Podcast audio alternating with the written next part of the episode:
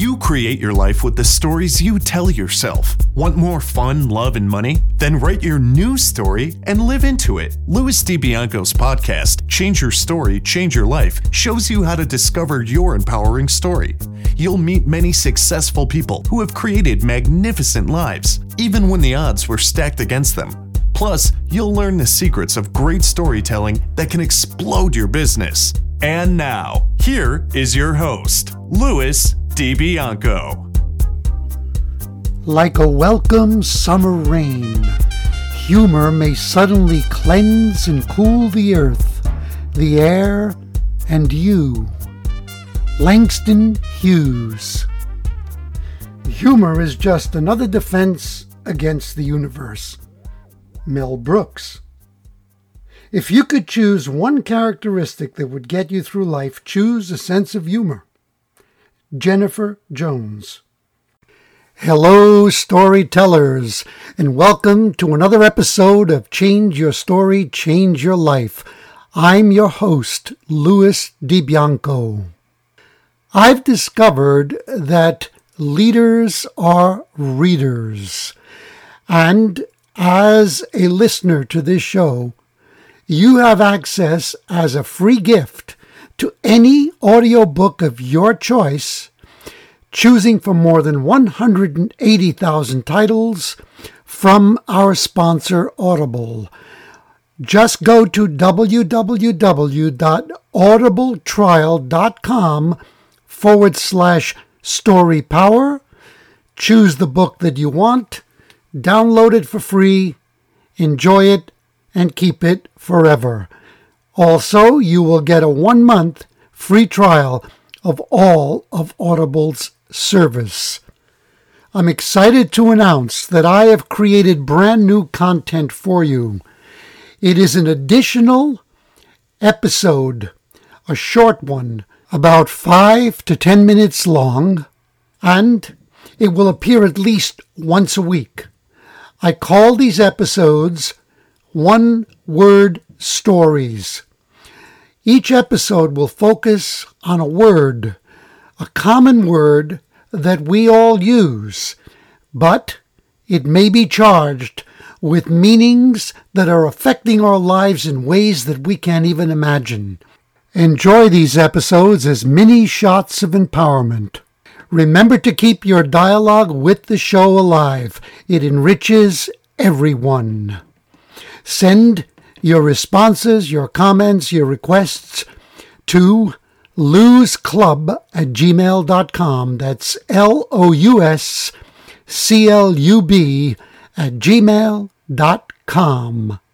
Today's guest is a charming, talented man who can always light up a room with his smile and infectious laughter.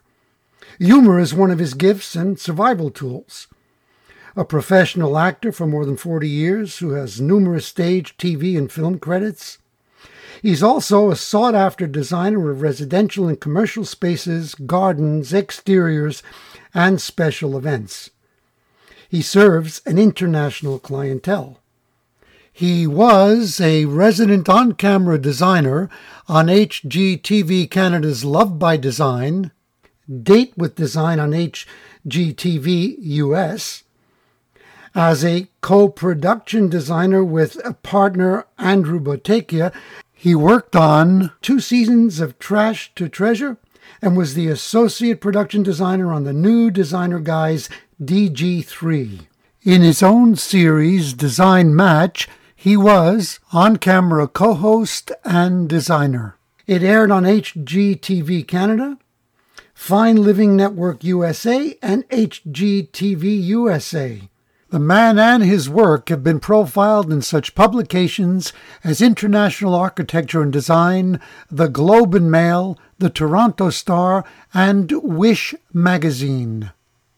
Get ready for some inspiration and fun with my gifted friend Hal Eisen. Hal, welcome to Change Your Story, Change Your Life. Hello, Louis. Thank you so much for inviting me. I'm very happy to be here. It's an honor to have you here. Now, let's have some fun. So we'll begin at the beginning, Hal. Where were you born? Well, I was born right here in Toronto, one of the actual Torontonians born at Women's College Hospital, right on College Street. And when you were growing up, who would you say was your greatest influence? Probably my mother, but followed very closely by her sister, my aunt, because my mom had to be a mom. My aunt got to do all the fun stuff. So she took me to concerts and movies and drives to the country and ice cream and all of that sort of stuff. So as a kid, she was certainly my favorite, but the reality is as an adult, I know my mom was my biggest influence. And and in what way? I mean, what were the things that you would say she influenced uh, you with that that that have helped you to develop into who you are? Well, interestingly enough, I mean, I was one of those kids who was always into art, artistic building. I built models, but not car models and plane models. I built monster models and hmm. and bird models and painted them. Um, I did puzzles. I, you know, I loved all of. I loved music and movies, and my mom was the first one to take me to see a play. Well, a musical. And surprisingly enough, it was Fiddler on the Roof. Mm. And I remember the smell when the curtain rose of the stage. Wow. And it it's never left me. It's never left me. And it was I mean, Fiddler on the Roof is a brilliant show. It's a beautiful show. It's about love and family and how that gets us through the trials and tribulations of life. And that stuck with me but it seemed real. That that that smell came from the stage, and all of a sudden it was like being under some sort of spell and watching this show. And that's why I wanted to become an actor. I love that story. Well, can, do you remember what that uh, smell was like? Could could you begin to describe it? It's dusty, and it's sweet at the same time.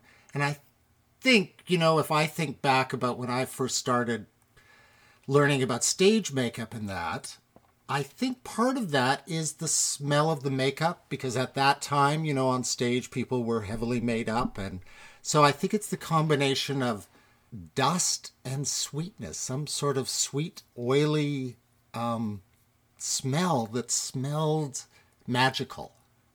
If magic is a smell. Well, what's so powerful about that is that, I mean, I, I believe that we human beings, I don't care how smart we are, we're not really rational. We don't make most of our important decisions in a rational way. We like to think we do, but we make them with our emotions mm-hmm. and then we justify them with our minds to say, okay, look how rational I am. Yeah. and our senses. Our senses. But yeah. our, our senses, I think, are really significant in I mean now with the learning about um, neuroscience and how we can affect it by things that we are exposed to what you're telling me is that the decisions that you made that that gave you the direction of your life came from moments like that that were experiential they were not something that someone was telling you in a classroom. It was an experience. And experience is what transforms us. And that's that's what so experience created a story for you that you began to live into, and that's what's so wonderful. Without knowing it. Of course. Yeah. You know, I mean, yeah. I look back at that moment and realize what it was. At the time, it was just this magical, intangible thing but it stayed with me my whole life. Well, you know, since we're both actors, I mean, you we both appreciate the sense memory work that was handed down to us uh, through uh, the the the method school, where an actor or an actress would use uh, sometimes a let's say the the scene has to do with um, a moment of sadness, and all they had to do was remember let's say, the perfume that the girlfriend was wearing 30 years ago when she finally said goodbye. And remembering that brings back the experience and the emotions. And that's how powerful that is. Apparently, our olfactory sense, our sense of smell, is um, even stronger than our sense of sight as far as memory is concerned. Which is why our pets are smarter than us. so uh, now I'd love to know what was life in your high school years like? Okay. Um, a mixed bag, shall we say? when I started high school, wow. When I started high school, I was still the ugly duckling. I was still the fat kid with the big head and the glasses and the big teeth and the brush cut. And I was a target. I was a target, you know? Um, gym classes, murder ball. Does everybody know what murder ball is? That has a bunch of different names. No, I'm not sure I do. Murder Ball, in our version, was a game where um, you were split into teams, and basically the teams got not basketballs, but volleyballs because they were smaller. And it was supposed to be a fun game to reward, you know, the class. And each team uh, would throw volleyballs at each other, and whoever got hit was out. And the team who had the most players at the end won. So imagine a fat, slow kid with glasses, metal glasses, who hated phys ed, playing this game. I was truly the target. I found out years later that for anybody who I was playing with, the aim of the game was not to hit anybody else, it was to hit Hal. And if you could hit me square in the center of my face, you could watch my glasses fold forward. Whoa. Wow. Yes, I still have a scar on the bridge of my nose from my glasses being pounded in. Here's one of the wonderful ironies I want to share with the audience. There are many, many individuals who look great when they're young. and then they become cartoonish looking when they get older. They become obese, um, out of shape, and they don't age very gracefully. Well, when you guys go to the website and see Hal's current photo, you'll notice that he's a very handsome man. it's true, and and very youthful looking. And so it's interesting that um, I would love to see what the murder ball people look like today. I'm sure they'd be very jealous and they'd say, oh my God, we tried to, you know, mess him up and maybe look ugly, but it didn't work. That's incredible. I love it. So, so, so, those were my early years. I did very shortly after that lose the glasses and get contact lenses. Um, you know, I lost the weight. I matured very early, so I had a full beard at 16. Wow. And a big old swath of, you know, 60s, 70s hair. And so the physical stuff went away as far as that ugly duckling thing happened. But here's the reality I was always attracted to the arts. I was a sensitive kid. I knew I was different, but what I discovered was that I was gay. Now, I didn't I couldn't define it at the time. I couldn't put my you know, I certainly couldn't put my finger on it, but I knew I was different. And everybody else clearly knew I was different. So that even though the physical stuff went away, the ugly duckling stuff went away, I was still taunted for being, you know, girly or mm. faggy mm. or that sort of stuff, mm. which I didn't understand. It just didn't. I knew I didn't like sports, but I still hung out with people who did and all of that sort of stuff. So it wasn't actually until I got into the theater program and started getting leads in shows that I got respect. Even though I was really hmm. smart, I was, you know, a senior scholar, I was on the Ontario Scholars, that didn't matter. But the fact that I could be cast in the lead of a show changed opinions. And that was surprising. Hmm. Now, when you were in school and you were constantly facing derision, how did you deal with the derision and feeling like an outsider? I spent a lot of time on my own. I read a lot. I hid from people, believe it or not. I was always present at school, but because I just wasn't clear about why I was so different than everybody else, I figured the lower the profile, the less they would pay attention to me. And that was totally wrong. It wasn't until I got a higher profile that people actually respected me. Hmm. And that was a lesson that I didn't set out to learn. It happened.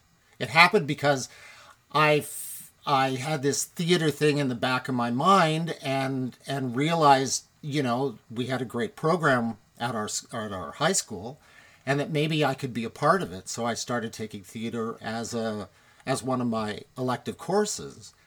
And that evolved into a place where luckily I was talented and it was recognized and I got the sort of exposure that the rest of the schools somehow respected.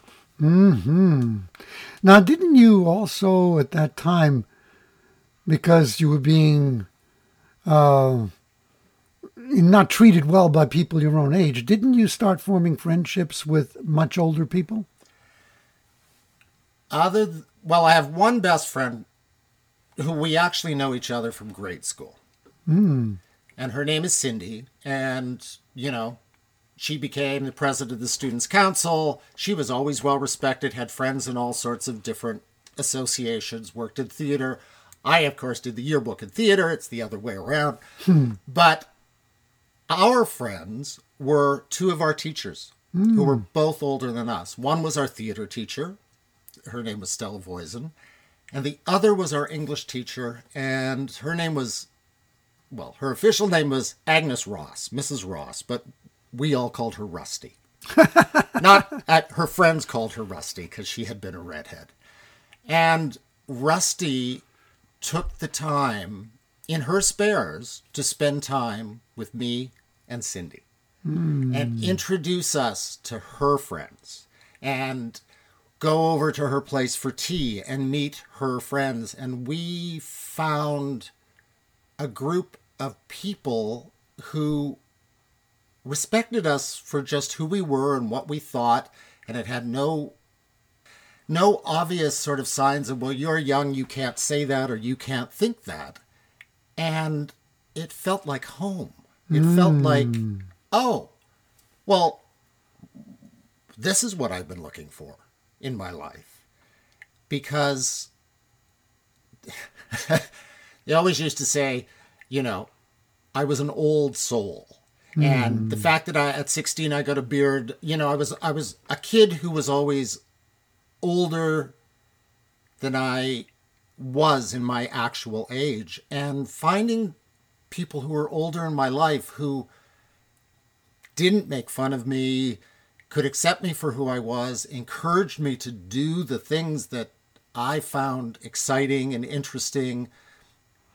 To, to actually say you can be an actor if you want to be an actor. Just because you're smart doesn't mean you can't be an actor you know, I was 100% in accounting, but I wanted to be an actor. So I had people older than me who said, you could be who you want to be. Did I hear you say that you accounting? Yeah, I'm a. I was a whiz kid. You're not. This is going to blow your mind. We know each other a long time. Yeah. Before I chose my passion in university English literature, which led me to drama and acting, I was an accounting major. You're kidding. No, You're kidding. no, at the City College of New York, Bernard Baruch School of Business and Public Administration. Two years. Wow. Yes. Wow. Wow. We just found out something here. This is amazing. Yeah. That's wild. That is so wild.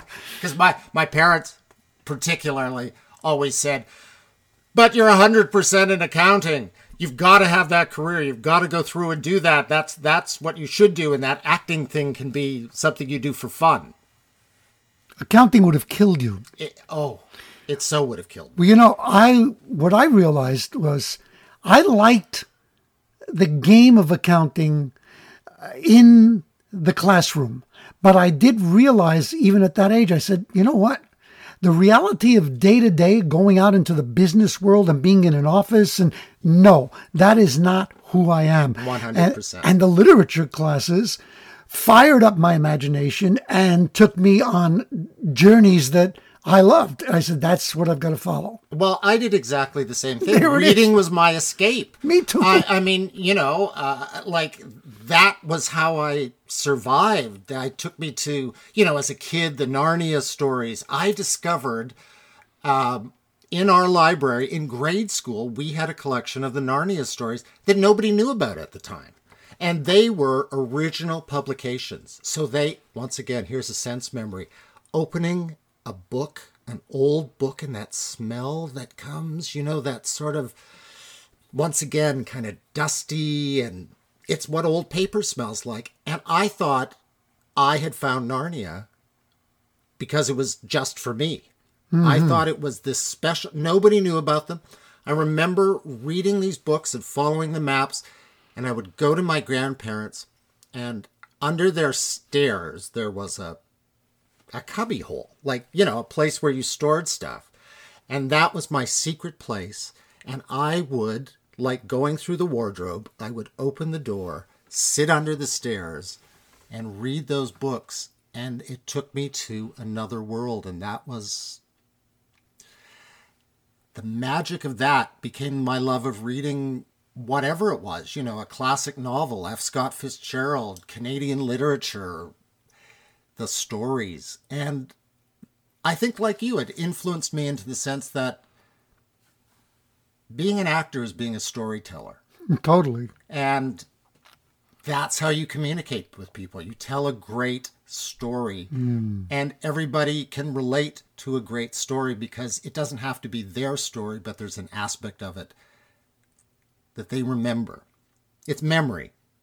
It's memory. Stories affect you because of memory.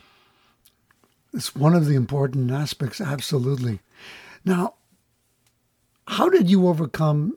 Because you must have had, I mean, self doubt and built confidence as a young aspiring actor. Well, as I say, I was lucky to have meet a lot of older people who gave me gave me the freedom to believe in myself. But I, I'll, I'll, I'll, I'll say this quite honestly. I had very dark moments, uh, dark moments of doubt, um, and fear. You know, fear of as you leave high school and get into the world and discover what's out there. Fear. I didn't want to be labeled as a gay man. I didn't think that was a good thing. Um, but I was very lucky. My teacher Rusty had a friend who was who worked as a therapist.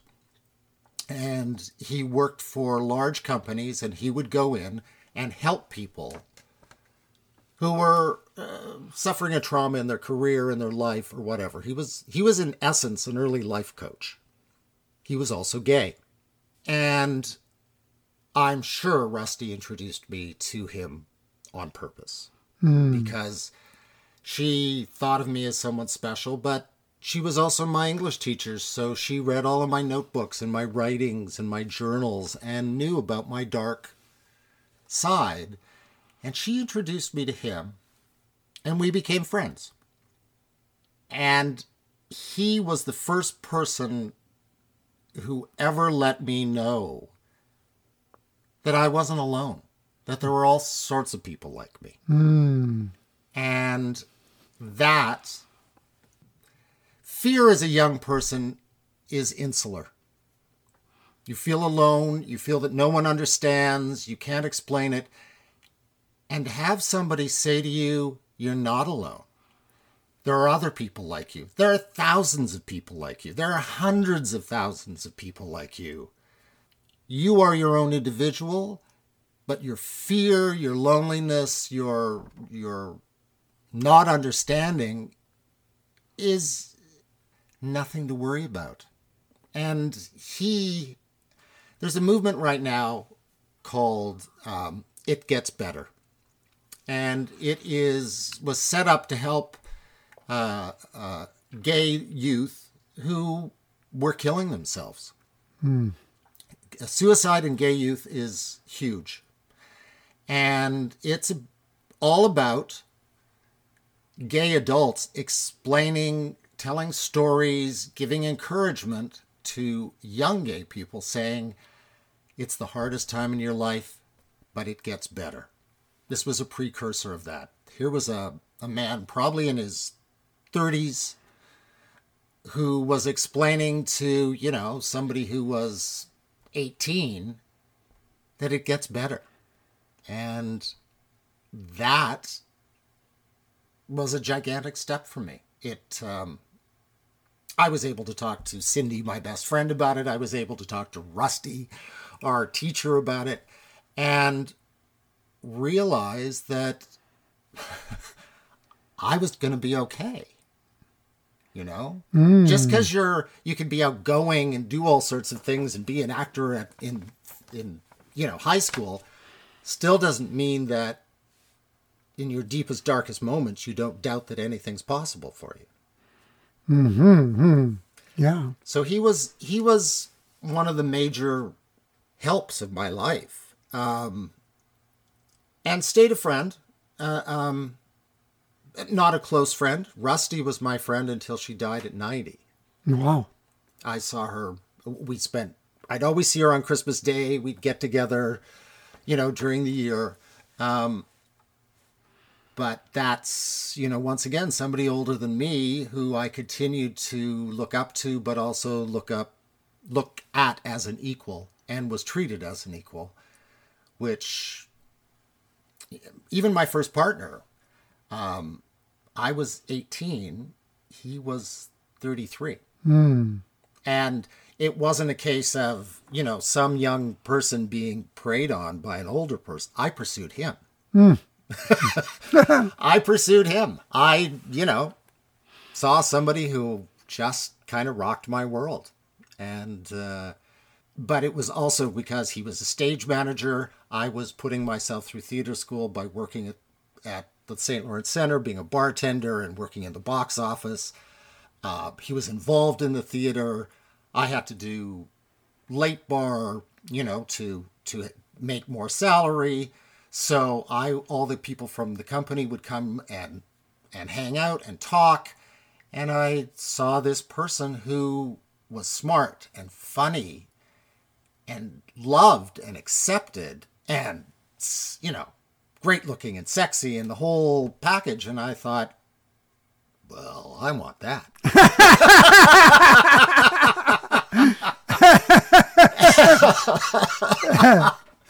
So you know it's uh so there you have it. You know my my relationships as a teenager were with older people to help me get through something and then we were together for i think 13 years before he died Wow.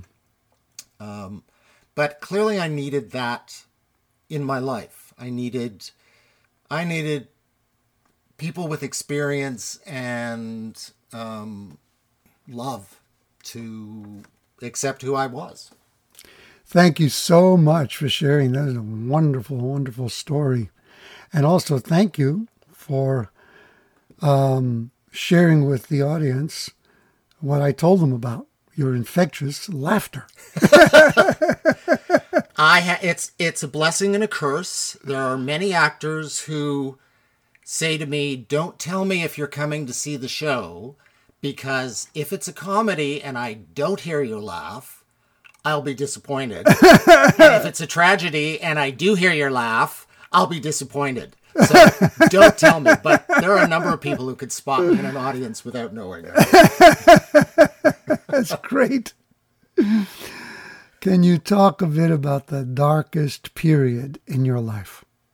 Well, I guess some people would say that's a hard thing to do, but for me, it's. I won't say easy, but it's very clear to me what that period was. Um, in 1988, on October 30th, my first partner, Sean, died of AIDS. And on December 7th, my mother died of lung cancer. Mm. So the two people in my life who knew me the best were gone. And it was devastating. I mean, it's, you know, first of all, it's the 80s.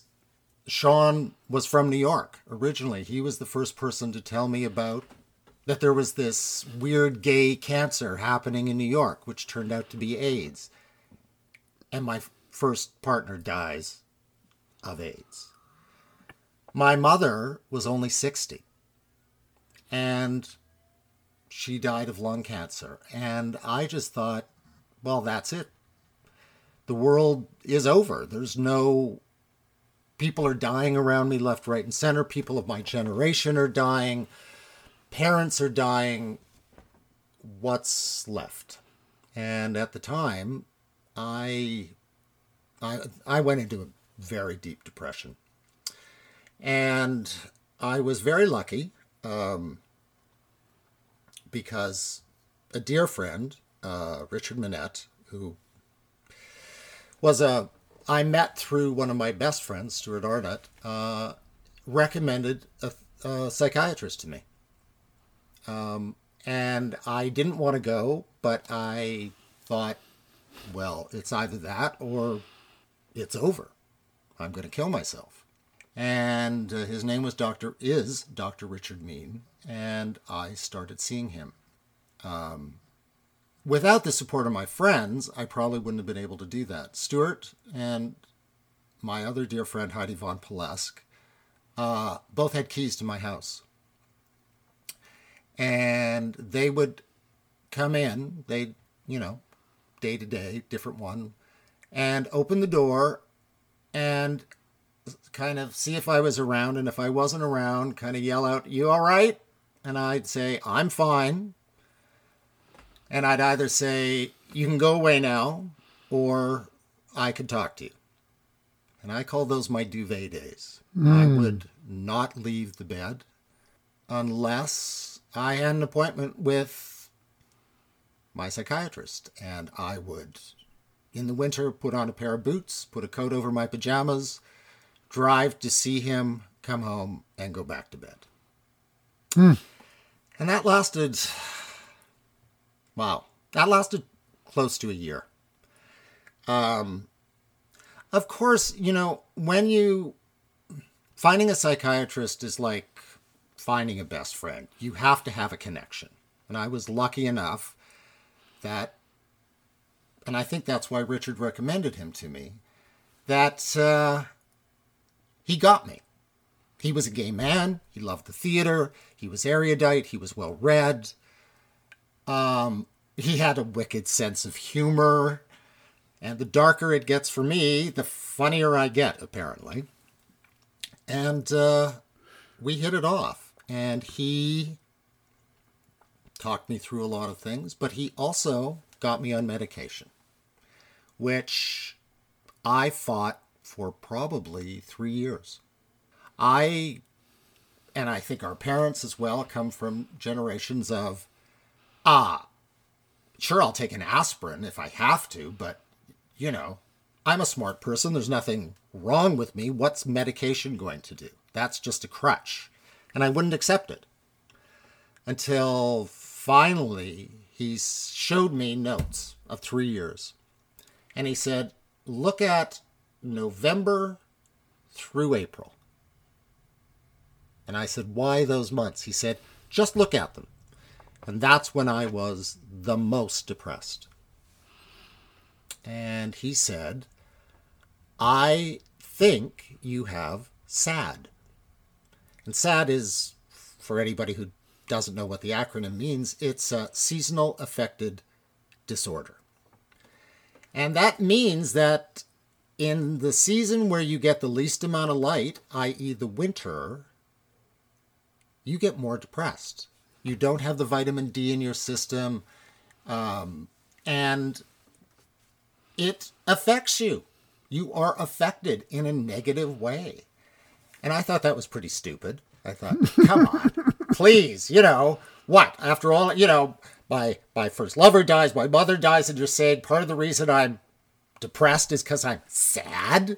It sounds really stupid. But it was true. Mm. It was true. And I looked at those notes and I went, Jesus, it's a pattern. It really is a pattern. And th- that's what convinced me to start trying to take medication. I mean, this was way back in the Prozac days when Prozac was new, and uh, that didn't work for me.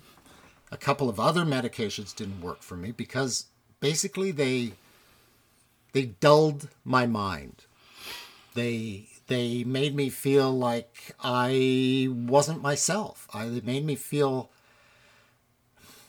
like I, everything was in a fog. Nothing, maybe I wasn't as sad as I had been, but I certainly wasn't happy either. I was nothing. I was just neutral. And I actually said to him, I said, you know, if this is as good as it gets, then I'll take the depression.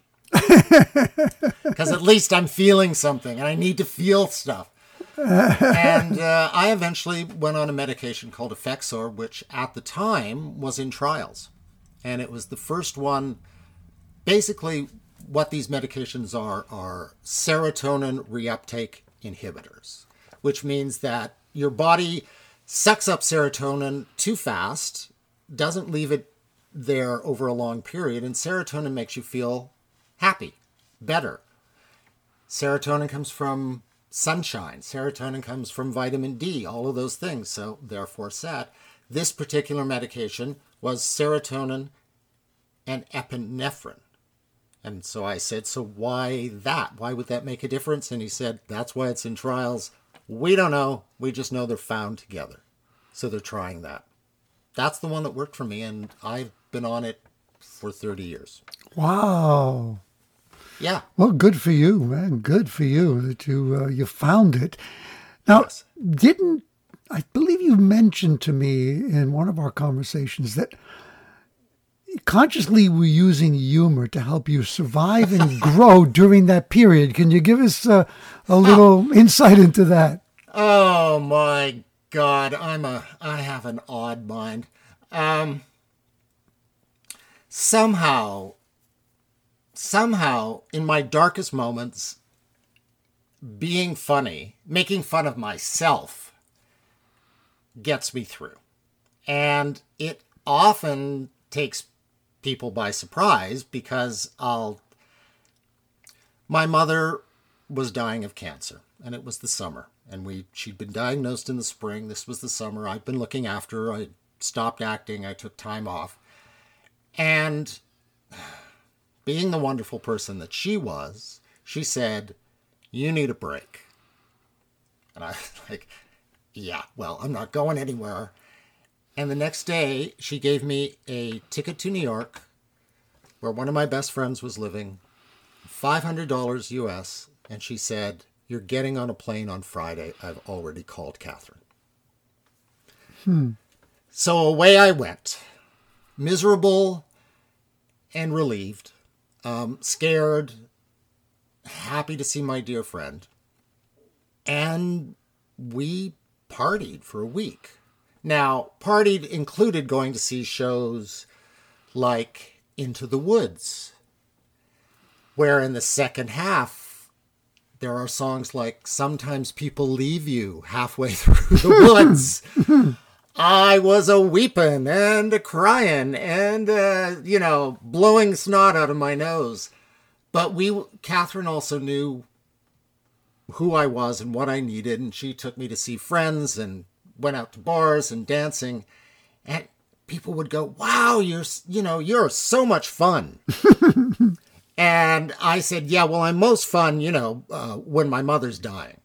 And they'd be like, "Oh God, what a stupid thing to say! God, that's silly." I'd go, "No, my mother's dying," and they'd be, "Yeah, right, go on." And I'm like, "No, my mom's dying." Well, why are you here? Why are you? And I said, "Because laughter, joy, friendship. I come from a parent who knows, even though she's dying, that we need it to survive. And I told the dirtiest, darkest, rudest jokes because it shocked people and made them laugh. And by seeing them laugh, it made me laugh and it released released that horror, that sadness of losing somebody you love. Hey, this makes total sense. I mean, laughter is an amazing. It, it, uh, it's it's it's an amazing, powerful gift, Yeah. and uh, And a healing gift. a healing. Absolutely, it's a healer.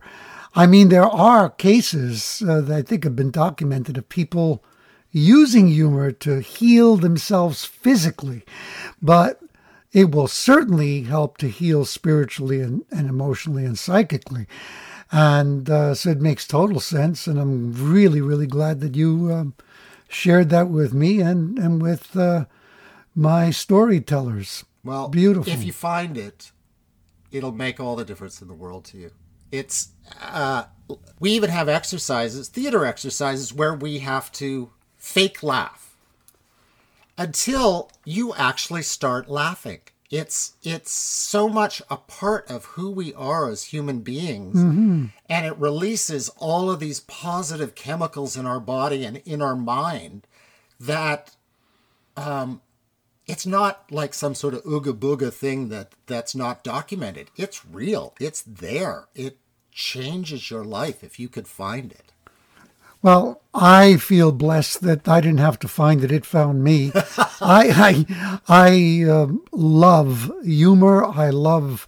Um, I do have an ability to make people laugh, and I have an ability to make myself laugh, and I I do value that a lot. It's interesting that one of the great playwrights of the 20th century, Samuel Beckett, uh, who wrote uh, very very bleak plays the saving grace in all of them is the Is the dark humor, the dark comedy. humor. It's to- it's outrageously funny, and uh, I know that he was aware of using humor to deal with what he otherwise considered was a nightmare. You know? well, certainly, I bet you as a kid did the same thing I did. I would make jokes yeah, around bullies or people who scared me to to diffuse the horror, the the badness, the you know the the fear of what what's going to happen.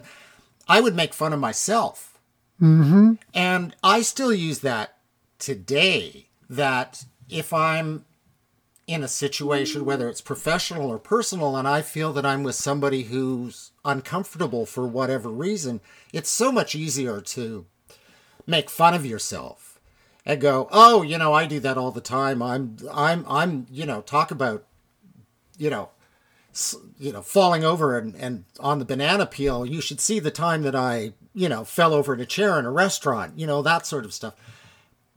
It's so much easier to make fun of yourself, to make somebody else laugh, and there's a kindness about it as opposed to as opposed to laughing at somebody at their own at their expense. You laugh at yourself at your own expense, but you're the one who's doing it, and uh, it, diffu- it can diffuse all sorts of things. absolutely. So you hear that, storytellers? If you feel like crap, Yeah, laugh, and then if you feel crappier, laugh harder. And uh, I'll go farther than what Hal suggested. Definitely laugh at yourself, but you know what? Hey, laugh at other people too. I mean, yeah, of course. comedians, the great comedians, I mean, nothing or anyone is, Is off limits. Is off limits, man. I mean, I was, I highly recommend anyone who's a little sad, if you have Netflix, watch Ricky Gervais' latest show called Humanity. And if you're not laughing throughout that, I would seek counseling. it's absolutely outrageously funny and very, very smart. So, shifting gears a bit, what was one of your best experiences in either screen acting or stage acting? Um, well, oddly enough, one of the best screen experiences I ever had um, was on a small film called The Baby Formula. And that is that that came about under a program that we have here in Canada. It was a TIFF film, which means that it uses union people, but because the producers, directors, whatever, putting in their own money to create it, everybody gets paid on a much lower scale. But at least everybody's professional. And uh, this film was written, directed, and produced by uh, a woman who is mainly a stunt coordinator. But this was a story about two women who produce sperm from their egg cells through a scientist and fertilize each other. Hmm. So, not yet happening, but certainly on the cutting edge of what could happen in the near future. And I played the one of the girls' father, and uh, we were a gay couple. So there's your basic story. It was a comedy, a love story. But the great thing about it was that we became a family. All these people who didn't know each other, and this happens on projects, actors talk about this all the time, but we became a family of friends who were allowed to be free. This wonderful director, Ali Allison, she she wrote it. So we'd learn it, we'd do it, we'd shoot it, and then we'd play. She would say, and now play. And she'd shoot the scenes again. And we would riff on the dialogue and and and play with each other as characters. And I would say at least a third of that film, the finished film, are uh, the scenes that were kept were the improvisational scenes. Mm. So as an actor, you you understand the joy of of that of knowing the work and then the play of it. The the that's what acting is. It's playing, and the better the actor is, the more they're intently know who they are and they're just playing with the other person. Mm-hmm. And that joy comes across in the film. And it's uh, it's a little film. It did very well for one of those films. You know, it played all sorts of film festivals. It got picked up by the by Air Canada. It was got uh, you know um, it, it, it got uh, pay per view viewing. It got picked up by CBC. So for one of those little films, it did really, really well. And it also brought. one of the films it went to was the Gay and Lesbian Film Festival in San Francisco. And it was going to premiere there at the Castro Theater on Gay Pride weekend. now, I was with my partner Andrew at the time, who I'm still with, and we were broke. But I said to Andrew, I'm putting this on my credit card and we're going because what other opportunity is there going to be like this? To be in a, and, and we'd never been to San Francisco, so they were going to take our gay cards away anyway.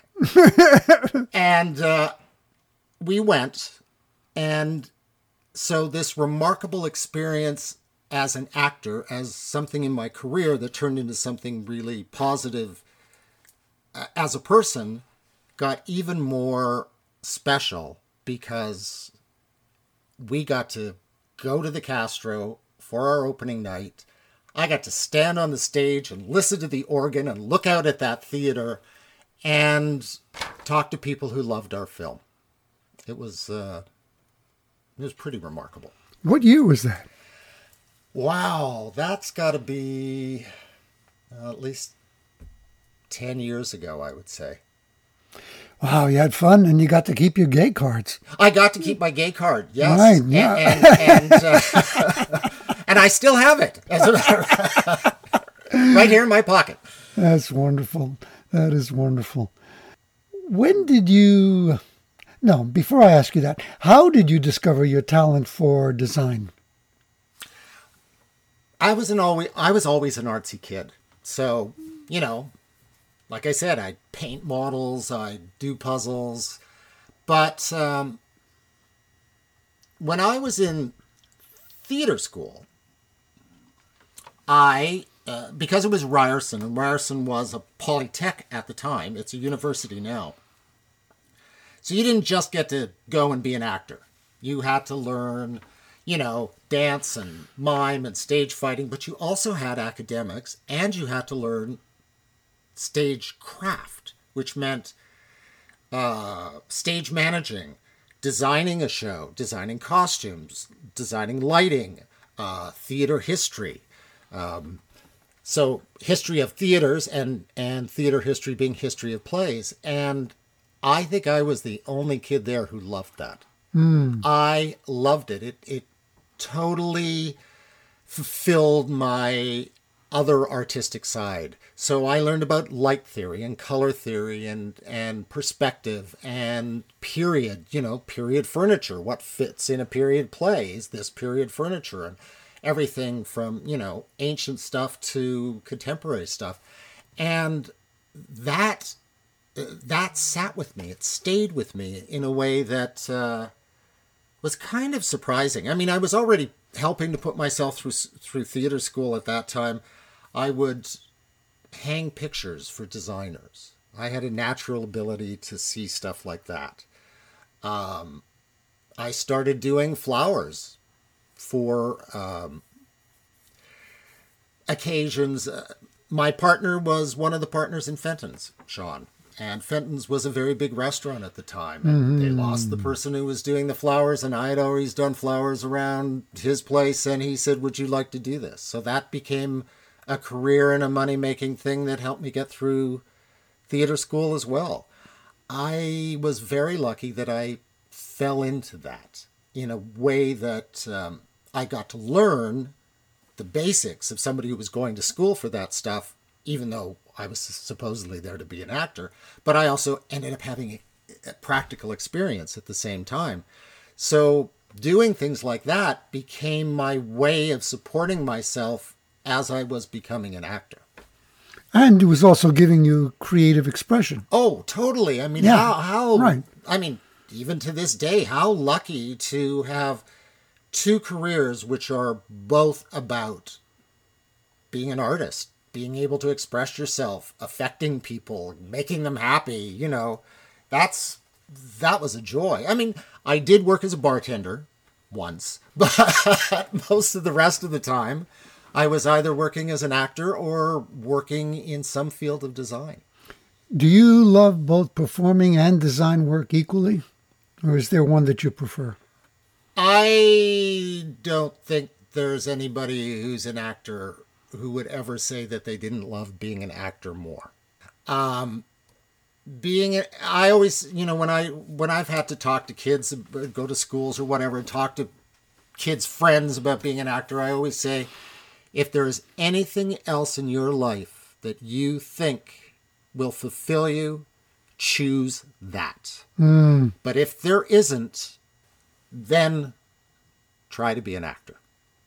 And I think once you make that commitment in life and you have a certain amount of success, you know that regardless of all the other great things that you do in your life, there's always a part of you that's going to define yourself as an actor. Hmm. And there's never anything quite like that joy when it works as an actor. We've all done work that's, you know, pays the rent, TV stuff, commercials, whatever. But when every few years you find that, like that film I was talking about, when you find that, there's nothing else like it. it mm-hmm. it's it's a mm. drug. It's a it's it's an addiction, and so I'll always love acting more. Mm. which doesn't mean that the design aspect hasn't been incredibly fulfilling and exciting and taken me to places, you know, all over the country and all over the states and um, and has engendered incredible, wonderful relationships with people, which is the other, you know, as actors, we develop those relationships. In design, when you're really working with people, you become friends. You become intimate friends. You know stuff about people's lives that they don't necessarily reveal to other people, and you become very close. And those relationships have continued to stay with me as well. So you just answered another question of mine. How has design enriched your personal life? And that's oh, there it yeah, is. Yeah, so many ways. I mean, there is there's just the joy of seeing something that you thought of in your head, and then it you create it in an actual physical space. That's amazing when it works. Mm-hmm. But it's sort of like opening night. You know, you're waiting, you're putting it all together, you're waiting and waiting, and on opening night, you're like, and did it work? so you have that aspect, which is a high as well. But yeah, the personal relationships, I think that's, well, I think that's in life what keeps me going. Mm. Are are my personal relationships. Mm-hmm. My my friends have become my family because I lost my family you know, I'm an only child and both my parents are gone. Um, and my initial family of friends were my friends from the theater. And now I'm lucky enough to have additional family of friends who are friends from design. Well, I've known you for a long time and you have quite a wonderful circle of friends. It's true. I'm blessed. And they are, because, I mean, you bless their lives. Now, if you could wave a magic wand, Hal, and change just one thing in the world, only one, what would it be? In the world. Well, you know, the uh, I'm going to be very specific that Donald Trump never became president because I think he is taking. I, I mean, I have many friends in the states. There are specifics, many specifics about the man, but what I wish the reason I wish I could change that he ever became president is because I think the effect he's not only having on the states but on the entire world, the um, the ugliness that his presidency has brought back, the the uh, the hatred, the there's something about him as a person that seems to allow ugliness, hatred, fear, and destruction to seem okay to some people. And I find that horrifying. Hmm. So if I could, I'd wave that magic wand and that man. I'm not saying kill him. I'm saying that man just would not be president. Let mm. him let mm. him do his evil deeds in his own business, as horrible as that has been, and all of the horrible things we've learned about that. But being a president has affected the world and has affected how people feel they can assault other people and cheat and lie in a way that I find uh, really hard. Mm. Do you have a favorite book? Oh, wow. I mean, you probably have many, but you can, I, oh, you have yeah, to pick okay, one. I do. I have to. Okay, think about this. Um, wow.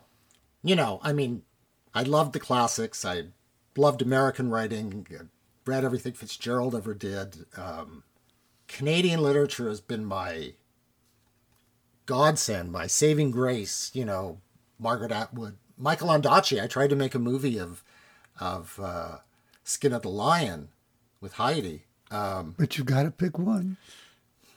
It doesn't have to, it doesn't have to be fiction. It can be. You know what?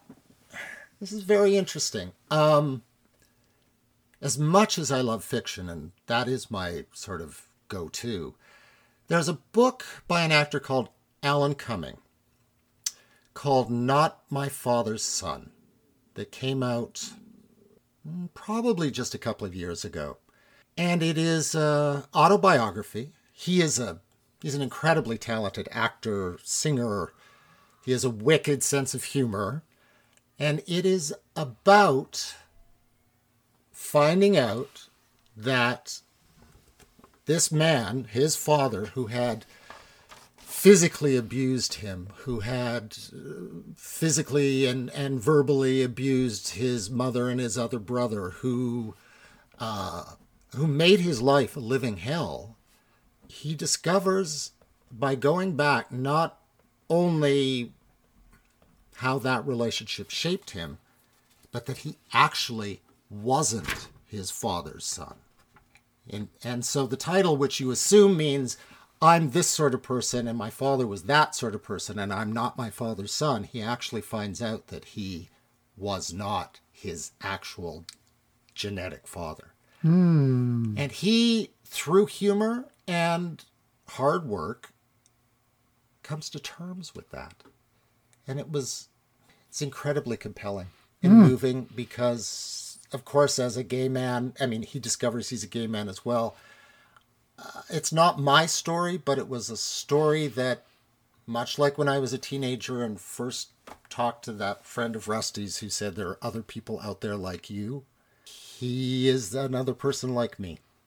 And uh, it really affected me in a really positive way because it reminded me of how we do come out the other end. You know, how if we put our minds to it and are open to learning and loving and laughing, that we can be stronger and be better people. Absolutely. Thank you so much for that. Do you have a favorite quote? Yes, I do. And uh, this is also because of Rusty, because she taught me my first Shakespeare. And it is Polonius to Laertes before he goes off to school. And it is this above all, to thine own self be true, and it must follow as the night the day, that thou canst not then be false to any man. Wow. and for the listeners, that is from the play Hamlet. Absolutely.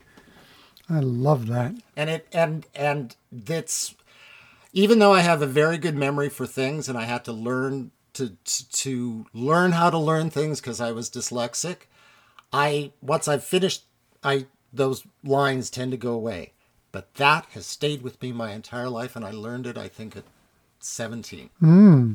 Well, it's timeless. I mean, it really is. It's timeless. It applies to anybody, any time, any place. absolutely Good old Willie Shake. Yeah, no kidding, huh? How about that?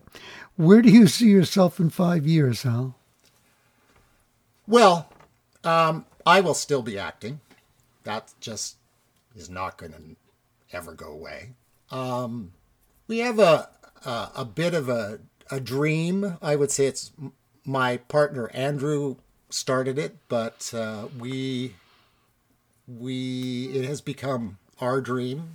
Um, many many years ago, I met a friend here in Toronto who uh, was doing his residency at Sick Kids, and uh, Dr. Clyde Cave, and he went back to Barbados where he had gone to school, and so I actually the year after my mother died, he invited me there as a respite to get away from it all after Sean and my mom had died, and I started going to Barbados. And when Andrew and I got together over 15 years ago, he met Clyde, and Clyde invited us to Barbados. And Andrew stepped off the plane and felt that he had found home.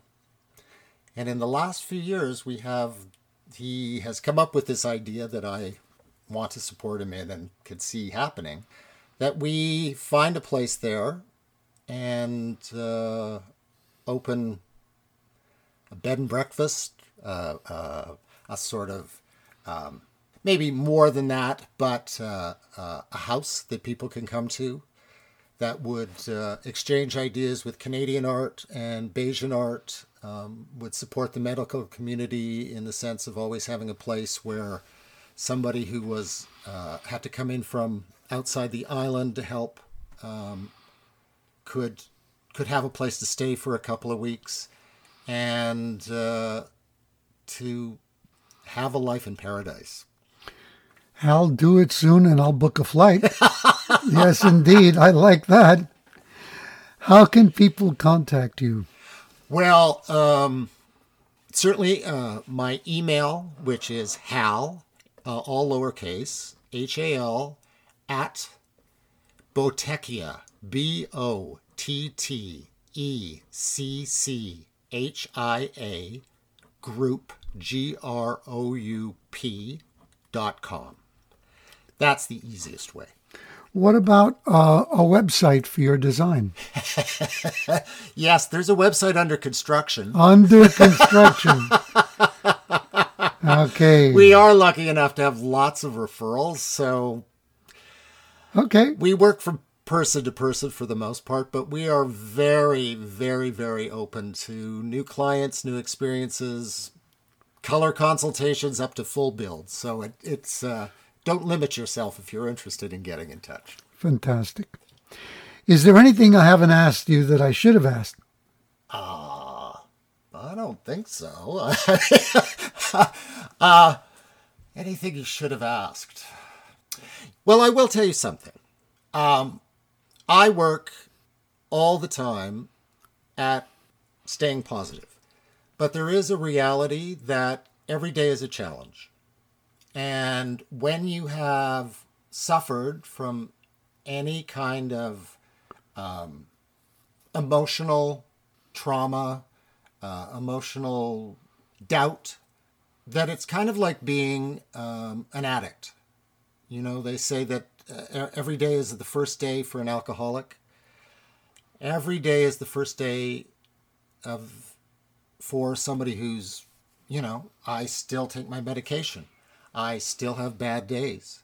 I have to greet each day and say that something may go wrong, but I'm going to try and overcome it. I'm not going to just expect that life is easy. And uh, mental illness, which, you know, is basically because we're a bag of chemicals and my chemicals work this way and that doesn't work that way. Mental illness is a daily challenge to not have a duvet day again, you know? And if I do have a duvet day, to not beat myself up about it. That's, thank you for sharing that. I you just made me think of a book that you may find uh, uh, valuable. Miracle Morning, or I think it's The Miracle Morning by Hal Elrod. Very, very powerful, inspiring book. Well, he's got my name, so it sounds like something I should read. There it is. Any final thoughts for our storytellers? Well, my final thought would be stay engaged hmm. because let's face it, that's what telling a story is about. Is it engaged you and you want to share it with somebody else to engage them. And anything is a story. Walking down the street, taking a photograph, meeting a dog, um, uh, you know, having your neighbor's cat rub against you. The other day, I was walking to the bank, and the first robin of spring, even though it doesn't feel like spring, was in a bird bath and he was fluffing up his feathers. And I just thought, you know, like, watch. There's this amazing creature, this creature who's just living his life and moving on and going forward. And uh, it engaged me. It made me feel better. And that's that's the whole thing. Look around you. Tell the story. Share what you just saw with your friends, your family, because it brought you joy. Wow, thank you so much for that. That was a beautiful, beautiful um, way to bring this to a, a conclusion. And what I love about it is that you're recommending to people, which is so important, to stay present, to observe your world, basically Be in the now. be in the now and it's wake up and smell the flowers. Thank you so much. Thank you once again, storytellers, for sharing this time today with me and my friend Hal Eisen and coming with us on this rather intimate journey. And we covered a lot of ground. Share this with people. Pay it forward. Let them know that they can hear this on iTunes, Stitcher, Google Play, TuneIn Radio, and at the website changeyourstorypodcast.com. Remember to go to that website and grab the free gift that I've created for you. Download the ebook Storytelling Secrets for a Rich Life and Business. While we're talking about books, I will always remind you to take advantage of the offer from our sponsor, Audible, where you can go and download any audiobook of your choice for free and get a one month free trial of all of Audible's service. Simply go to www.audibletrial.com forward slash story power. We did cover a lot of ground.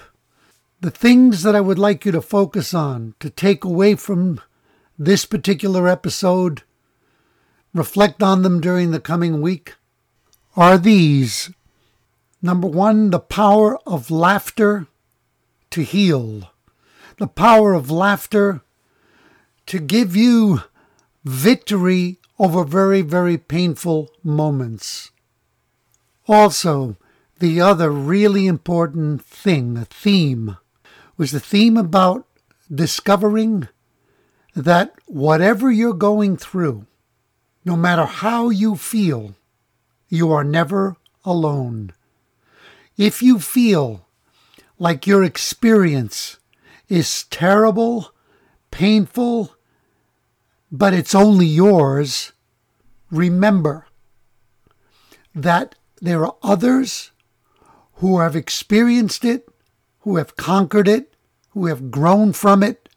And if you reach out, you will find connection, inspiration, and hope. And to help you take that first courageous step, ask yourself, how can I change my story and change my life? Tune in to the next episode of Louis DiBianco's podcast. Become unstoppable as you learn to change your story, change your life.